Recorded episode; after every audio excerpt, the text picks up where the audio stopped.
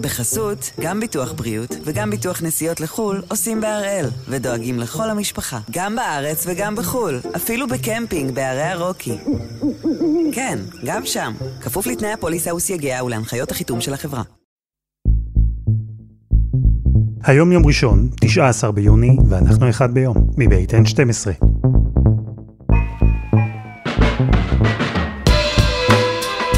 אני אלעד שמחה יופי, אנחנו כאן כדי להבין טוב יותר מה קורה סביבנו, סיפור אחד ביום, כל יום.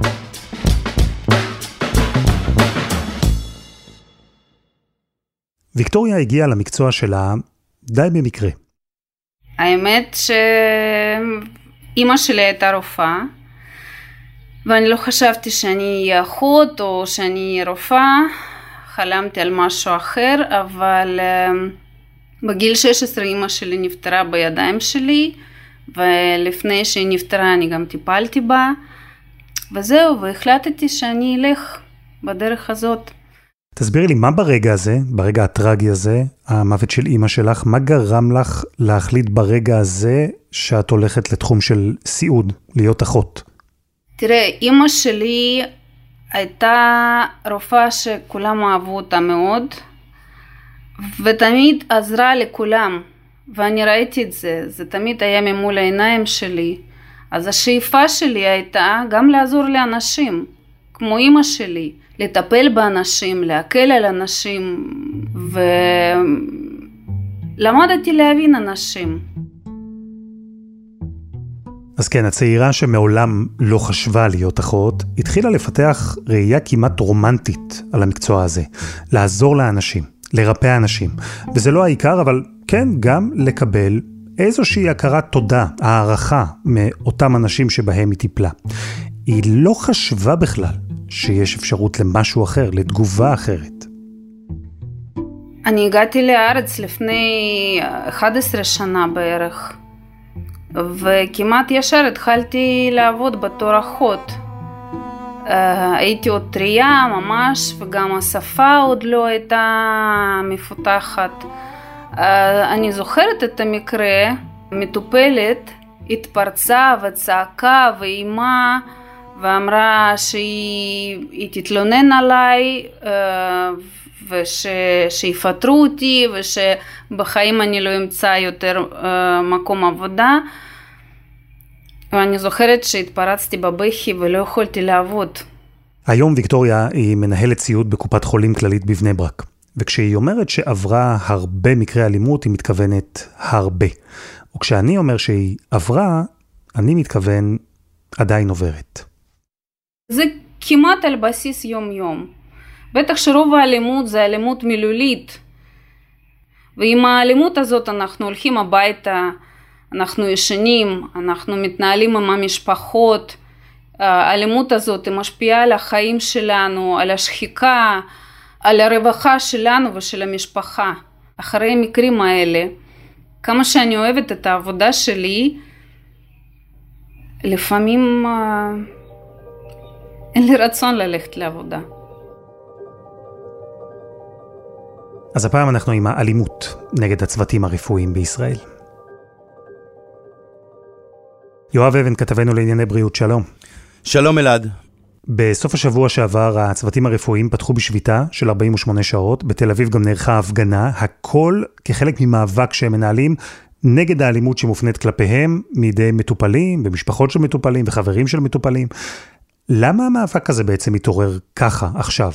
מהסיבה הפשוטה שהאירוע האחרון שקרה היה מאוד uh, חריג בחומרתו ובאלימות שלו ובאכזריות שלו. במקרה המחריד שאירע בשבוע שעבר, במרפאה של שירותי בריאות כללית בבאר יעקב, הגיע מטופל למרפאה. אמ, מחוץ לשעות הפעילות שלה, המרפאה הייתה סגורה, הוא נכנס פנימה, הוא דרש בתוקף אה, לקבל אה, טיפול. אה, אותה רופאה שהותקפה על ידו ביקשה ממנו לצאת ואפילו נעלה את הדלת, ובאותו זמן המטופל שנותר בחוץ הלך לתיק שלו, הוציא פטיש, חזר, חזר לחדר שלה, פרץ את הדלת, ופשוט התנפל עליה והתחיל אה, לתת לה מכות עם הפטיש בראש. הוא הספיק לתת לה בין תשע לעשר מכות כנראה, לפני שהיא איכשהו הצליחה להדוף אותו מתוך החדר אל מרכז המרפאה, וכל זה קורה בזמן שהיא עם בעלה בטלפון, בעלה גם הוא רופא, הוא רופא בשיבא, והיא צועקת לו, הוא הורג אותי, הוא הורג אותי. כשהיא הצליחה להדוף אותו איכשהו למרכז המרפאה, אז uh, בעצם uh, השתלטו עליו והמשטרה הגיעה, היא עצמה פונתה uh, לשיבא במצב uh, בינוני, לאחר מכן המצב שלה הוגדר קל, אבל היה לה הרבה מאוד מזל, כי לא צריך להיות uh, מומחה לרפואת טראומה בשביל uh, להבין שמכה אחת של פטיש בראש יכולה לגמור לבן אדם את החיים, ואני מזכיר, היא קיבלה בין תשע לעשר מכות. זה מקרה מחריד, והוא גם, אני חושב לפחות, מקרה קיצוני. בחומרה שלו. אבל יואב, אם אנחנו מדברים על אירועים של אלימות כלפי צוותים רפואיים בכלל, על כל המנעד של האירועים האלה, כמה זה דבר נפוץ? באנו ובררנו כמה אירועים של אלימות פיזית נגד צוותים רפואיים, והתשובה בעיניי היא, היא מטלטלת. אנחנו מדברים בשנים 2020-2021, אנחנו מדברים על אה, אה, 720 אירועים כאלה. זה אומר שיש לנו ממוצע של שני אירועים ביום. עכשיו, הסטטיסטיקה נהיית יותר עצובה כשאנחנו שואלים, אוקיי, אז כמה תלונות מוגשות למשטרה? שימו לב, מתוך 720 המקרים האלה, בשנים האלה, בשנתיים האלה, הוגשו בסך הכל 127 תלונות למשטרה. זה אומר שפחות מרבע ברבע מהמקרים שבהם יש תקיפות של צוותים רפואיים, הם בכלל טרחו להגיש תלונה למשטרה. עכשיו, למה הם לא הגישו תלונה למשטרה? אתה בטח שואל. כי הם לא כל כך מאמינים ב, ב, ביכולת של התלונה הזאת לשנות משהו. וכשאנחנו מסתכלים באמת מה קורה עם התלונות האלה, אז אנחנו רואים שא', רק 45% מהן הופכות לכתבי אישום, כלומר יתר התיקים פשוט נסגרים, וגם למרבה הצער, באלה שכבר כן מגיעים לכתב אישום, אז בהרבה מאוד פעמים העונשים הם, הם פשוט מגוחכים. זה תמיד היה המצב, או שאנחנו מזהים פה החמרה בתקופה האחרונה? אנחנו רואים אלעד החמרה בשני מישורים. זה לא רק שהמספרים הופכים להיות גבוהים יותר, האירועים הופכים להיות קשים יותר ואלימים יותר. באירועי אלימות אה, בבתי החולים, בתופעה האחרונה, אנחנו ראינו את זה כמה פעמים, גם בסורוקה וגם ב, במרכז הרפואי לגליל בנהריה וגם בעוד מקומות, יש אירועי התפרעות המוניים. אני מדבר איתך על סיטואציות שבהן 20-30 בני אדם, לרוב הם אה, אה, קרובי משפחה של מישהו שנפטר, שהם אה, מאוד אה, כועסים ומתוסכלים, ואז מתרחשת אה, אה, התפרעות המונית בתוך בית החולים, גם הריסת ציוד, גם תקיפת צוות, גם תקיפת מטופלים. ומה שהכי מפחיד באירועים האלה זה שגם אם יש לך, אתה יודע, מאבטח, שניים, שלושה, אתה יודע מה, אלעד, הגיעו לשם חמישה מאבטחים. מה הם יכולים לעשות מול 20-30 אנשים שמתפרעים עם uh, מקלות, עם uh, רצח בעיניים? ככה נראים האירועים האלה, שלא נפתרים כמובן עד שמגיעה המשטרה ובכוחות גדולים. אמרת החמרה לא רק במספר, אלא גם באופי של המקרים, באלימות. מטופל שמכה רופאה תשע או עשר פעמים בראש עם פטיש, הוא בעצם מנסה לרצוח אותה. ולצערנו אפילו גם את זה כבר ראינו. רצח. כולנו זוכרים שלפני חמש שנים אה, היה מקרה מזעזע, אולי הקשה ביותר של אלימות נגד צוותים רפואיים. אה, טובה קררו, זיכרונה לברכה, אחות במרפאה בחולון, הותקפה על ידי מטופל זועם שפשוט שפך עליה חומר דליק ושרף אותה למוות. וכמובן שלאחר מכן הוקמה ועדה לטפל בנגע האלימות בבתי החולים, ואפילו מינו לוועדה הזאת את אה, בתה של טובה, זיכרונה לברכה. אה, למרבה הצער, אתם רואים, לא, לא השתנה משהו משמעותי בשטח. אפילו המקרה המזעזע ההוא לא הביא לאיזשהו אה, שינוי משמעותי בשטח. הרצח של האחות טובה קררו היה הסימן שהמצב חייב להשתנות. הוא האיר זרקור ענק ובוהק על תופעה שאפילו הבכירים במערכת הבריאות בישראל לא ממש היו מודעים להיקפים שלה. בהם גם פרופסור שלמה מור יוסף, מי שניהל בין היתר את בתי החולים סורוקה והדסה, וב-2017, אחרי הרצח של טובה קררו, הוא גם עמד בראש הוועדה למיגור אלימות במערכת הבריאות. בהחלט, אני נחשפתי לרמת אלימות הרבה יותר גבוהה ממה שחשבתי שקיימת. אנחנו תמיד שומעים על ההתפתחויות בחדרי המיון, אה, שזה קצה הקרחון, זאת לא האלימות אה, אה, שחווים אותה ביום יום, האלימות ביום יום היא בקהילה, היא בבית, היא במחלקות, היא בבתי החולים, ויש אלימות מיוחדת בבתי החולים הפסיכיאטריים. למה זה קורה? למה יש בעצם עלייה כזו במקרה האלימות נגד צוותים רפואיים? התשובה הקלה היא באמת שיש עלייה באלימות בכל מקום, יש אלימות בחינוך ויש אלימות אה, ברווחה ויש אלימות במגרשי הכדורגל או הספורט באופן כללי ויש אה, אלימות אה, בכביש, החברה שלנו הפכה להיות יותר אלימה ובאופן די מפתיע גם אחרי הקורונה יש עלייה באלימות. ואפילו עלייה באלימות בשירותי הבריאות. עכשיו כשאתה מסתכל בעולם אנחנו לא לבד ממקומות אה, מכובדים כמו אוסטרליה ובריטניה ובמקומות אחרים אה, ראינו שהאלימות במערכת הבריאות היא לא איזה מחלה ישראלית. עכשיו, אז, אז יש מצד אחד אלימות בעולם, זה לא מנחם אף אחד מאיתנו, יש עלייה באלימות החברתית אה, במדינת ישראל, אני לא אתן לזה פרשנויות פוליטיות כאלה ואחרות, אבל יש עלייה באלימות, מספיק להסתכל מה קורה בכנסת בכדי להבין את זה, אז אנחנו מדברים על, על זה שיש שינוי אה, משמעותי. הוועדה עבדה במשך חודשים. הם ראיינו עשרות רופאות ורופאים, אנשי סיעוד, אנשי מנהלה. התגבשה בין החברים שם הבנה שאלימות במערכת הבריאות היא עניין מורכב. יש לה הרבה גורמים. לא רק לתוקפים יש בה חלק, אלא גם לבתי החולים, למערכת עצמה. אבל קודם, חסות אחת, וממש מיד חוזרים.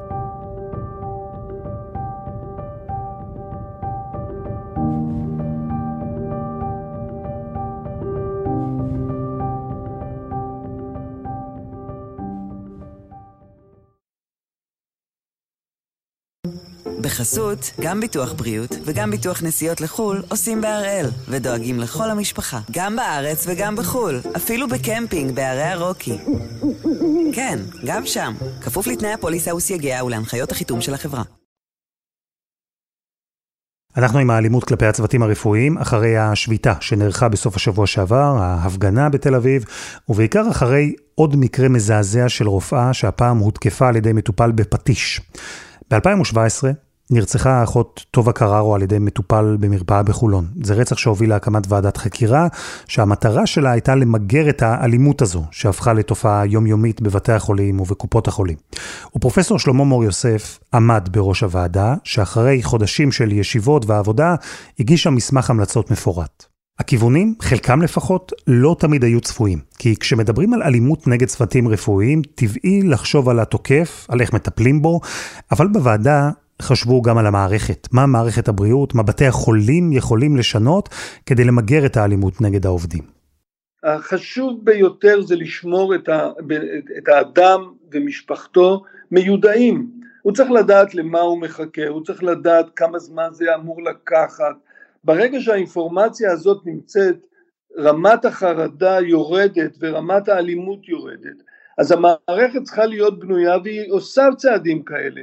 אה, נותנים לך אינפורמציה, אתה יושב בחדר ניתוח אז בחוץ אה, יש אה, מסוף שאומר באיזה שלב הניתוח נמצא, גם בחדר מיון מנסים לעשות את זה, אבל זה צריך להיות משהו מובנה ואנחנו חשבנו למשל להתמודד עם, עם השאלה הזאת בחדר מיון, נותן את זה רק כדוגמה, שצריך להיות מישהו שזה תפקידו, לא רופא, לא אחות, איש מנהל שהוא יודע אה, להסתכל במערכות ולעבור מחולה לחולה ולהגיד לחולה למה הוא מחכה.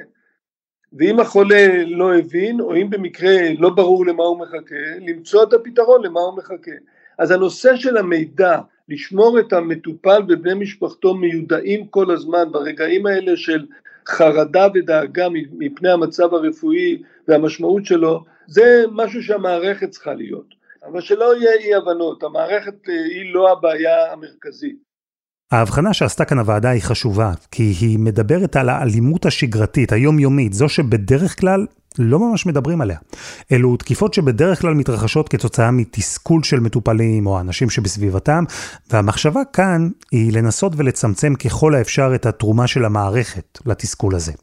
אבל בסוף, גם תסכול הוא כמובן לא תירוץ לאלימות, וכאן הוועדה גיבשה כבר כמה מסקנות. למשל, היום כשמישהו אה, נופל ומת באחת ממחלקות בית החולים, יש משהו שנקרא אה, צופן או קוד כזה או קוד אדום או קוד ירוק, כל בית חולים והשמות שלו, ויש אנשים שיש להם ביפרים ובאותה שנייה הם אה, קוראים להם והם יודעים מה הם צריכים לעשות. אנחנו חשבנו שאותו קוד צריך להיות למקרה אלימות. זאת אומרת, זה לא נתון עכשיו אה, למחשבה האם הרופא הזה רוצה להתעמת, האם האיש ביטחון הזה זה מעניין אותו, אלה יהיו אנשים שזה תפקידם, ברגע שיש אלימות ומחייגים לצורך העניין מספר טלפון 100, אז באים, ויש מי שיודע שהוא צריך לבוא ומי שיודע שזה תפקידו. אבטחה זמינה, נגישה, מוכשרת להתמודדות עם אירועי אלימות מהסוג הזה, זה רק חלק אחד, חלק חשוב, אבל רק חלק בפתרון. כי הוועדה ניסתה לחשוב גם על דרכים למנוע את מקרי האלימות עוד לפני שהם קורים, לא רק לעצור אותם אחרי שכבר התחילו. וכאן נכנס עוד שלב, הרתעה. אנחנו חשבנו שצריך uh, להחמיר את הענישה, להגדיר את עובדי הציבור, את, את עובדי מערכת הבריאות כעובדי ציבור כאלה שפגיעה בהם היא ברף ענישה uh, יותר חמור. Uh, וחשבנו שצריך להגביר את האבטחה, שיהיה שוטר בכל uh, בית חולים או בכל uh, חדר מיון, ועד רמות אבטחה אחרות, גם במחלקות, גם בבתי חולים פסיכיאטריים. וגם לייצר איזשהו מצב להתמודד עם אלימות בקהילה. זאת אומרת, אנחנו מדברים פה על מערכת שלמה, וההמלצות האלה ניתנו בדצמבר 2017. דצמבר 2017. אז הוועדה סיימה את העבודה שלה, ואתם בטח שואלים את עצמכם, איך יכול להיות שלמרות שכבר לפני חמש שנים גובשו המלצות מאוד מקיפות, משינוי בלוחות המודעות בבתי החולים ועד האבטחה בקופות החולים הקטנות, איך יכול להיות שמספר התקיפות מאז רק עולה. איך יכול להיות שצוותים רפואיים יוצאים עכשיו למאבק כדי לטפל בבעיה הזו? אז זהו, שאולי זה קורה בין היתר כי ההמלצות לא יושמו. האמת, גם לא ממש דנו בהן עד עכשיו. אנחנו מדברים כבר כמעט חמש שנים אה, מאז שההמלצות האלה אה, נכתבו. אני יודע שמשרד הבריאות אה, הקים עכשיו צוות בראשותו של המשנה למנכ"ל ליישם את ההמלצות האלה. וההחלטה על שוטרים בחדרי המיון הייתה ההחלטה הראשונה של היישום, ואני מקווה שסוג הדברים האלה לא יחכה לעוד אירוע ועוד אירוע ועוד אירוע בשביל להאיץ את הטיפול. ועכשיו הצוותים הרפואיים, צוותי הסיעוד, המנהלה, כולם יוצאים למאבק. מאבק בקריאה נגד האלימות, או ליתר דיוק, מאבק בקריאה למדינה לעשות יותר נגד האלימות. ובתוך המאבק הזה נמצאים גם רופאים שניהלו מאבקים אחרים, כמו דוקטור ריי ביטון, ממובילת מאבק המתמחים, בעצמה מתמחה באסותא אשדוד, שגם לא ראתה מעולם פרק על אלימות מטופלים בתוך ספרי הלימוד שלה, בתואר לרפואה. האמת שממש לא, אני חושבת שאפילו ההפך. אה, במהלך אה, לימודי הרפואה, ו, וגם כשאת נחשפת קצת אה, למערכת הציבורית, את מסתכלת על זה בפריזמה מאוד מאוד שונה. תמיד הרופאות והרופאים תמיד נראים כמו המלאכים בלבן, אלה שמתייחסים אליהם באיזה סוג של יראת כבוד ובצורה מאוד מאוד מאוד מוערכת ומרגשת. וזה היה סוג של שוק בשבילי לגלות שרוב האינטראקציה, בעצם האינטראקציה היומיומית שלנו עם המטופלים, אה, היא ברומה, ברובה באמת בשיח מאוד מאוד אה, קולני, לא נעים ו- ועם איזשהו קורטוב של אה, אלימות. רגע, את אומרת רוב השיח הוא כזה? עד כדי כך? בהחלט, כי בעצם היום-יום שלנו, שוב, הוא כחלק מהעבודה היומיומית במערכת הציבורית, הוא ברובו, ברובו באמת נעשה בעומסים שהם בלתי נתפסים. אה, גם בחלקים שכביכול נשמעים אולי אה, קצת פחות לחוצים, אבל כן, גם במרפאות, אה, גם באינטראקציה במרפאות חוץ, במכונים כאלה ואחרים, מעבר לדברים הברורים כמו סירי לחץ של מיון או של מחלקות פנימיות. ואתם יודעים, ההרעבה הזאת והלחץ והתורים והזמן שאנשים חיכו, זה באמת פורט על כל נימי הסבלנות של אזרחים במדינת ישראל. וכולם מגיעים למפגש הזה מאוד מאוד טעונים. ועכשיו המאבק שדוקטור ביטון לוקחת בו חלק, השביתה שבה במשך 48 שעות הצוותים עבדו במתכונת שבת, ההפגנה הגדולה, הכל כחלק ממהלכים מתוכננים נוספים שעוסקים באלימות, אבל בעצם לא רק באלימות. אני חושבת שעם הזמן המערכת אה, ככה מרשה לעצמה אה, אה, לקחת עוד ועוד מה, מאנשי הרפואה ובעצם אה, להעניק מעט מאוד בחזרה.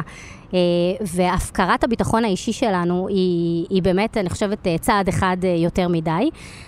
וכבר ב, ב, בהתגלעות המקרים האחרונים של האלימות שאנחנו נתקלים בהם, כבר הקמנו קול זעקה, ובאמת ועדה בכנסת לפני שלושה שבועות אחרי המקרה האחרון, ואנחנו באמת כל הזמן בשיח ובבקשות ובדרישות, ומבקשים דברים שהם באמת לא כל כך גדולים. אתה יודע, אנחנו מבקשים בראש ובראשונה להחמיר את הענישה, שזה א' ב'.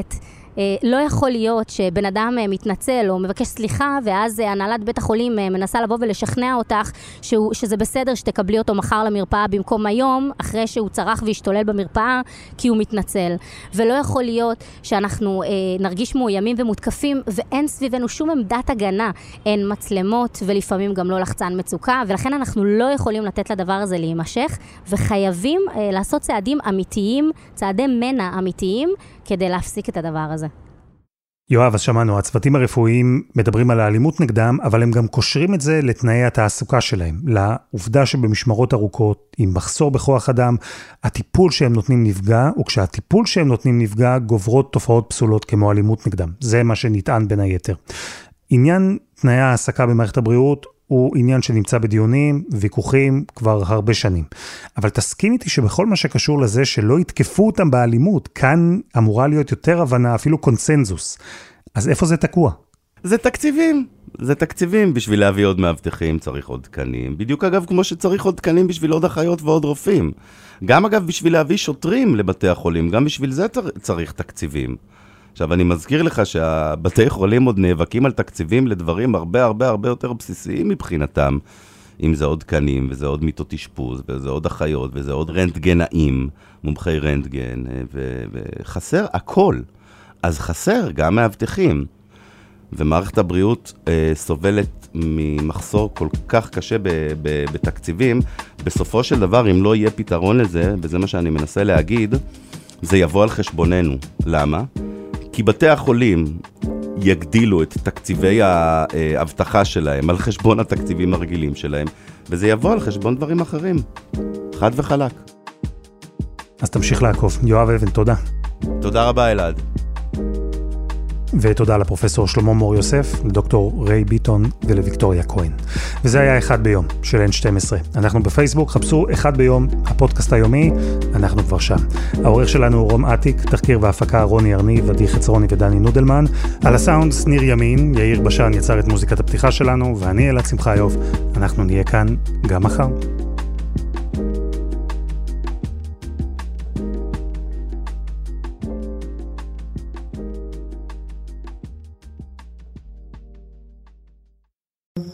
בחסות, גם ביטוח בריאות וגם ביטוח נסיעות לחו"ל עושים בהראל, ודואגים לכל המשפחה, גם בארץ וגם בחו"ל, אפילו בקמפינג בערי הרוקי. כן, גם שם, כפוף לתנאי הפוליסה וסייגיה ולהנחיות החיתום של החברה.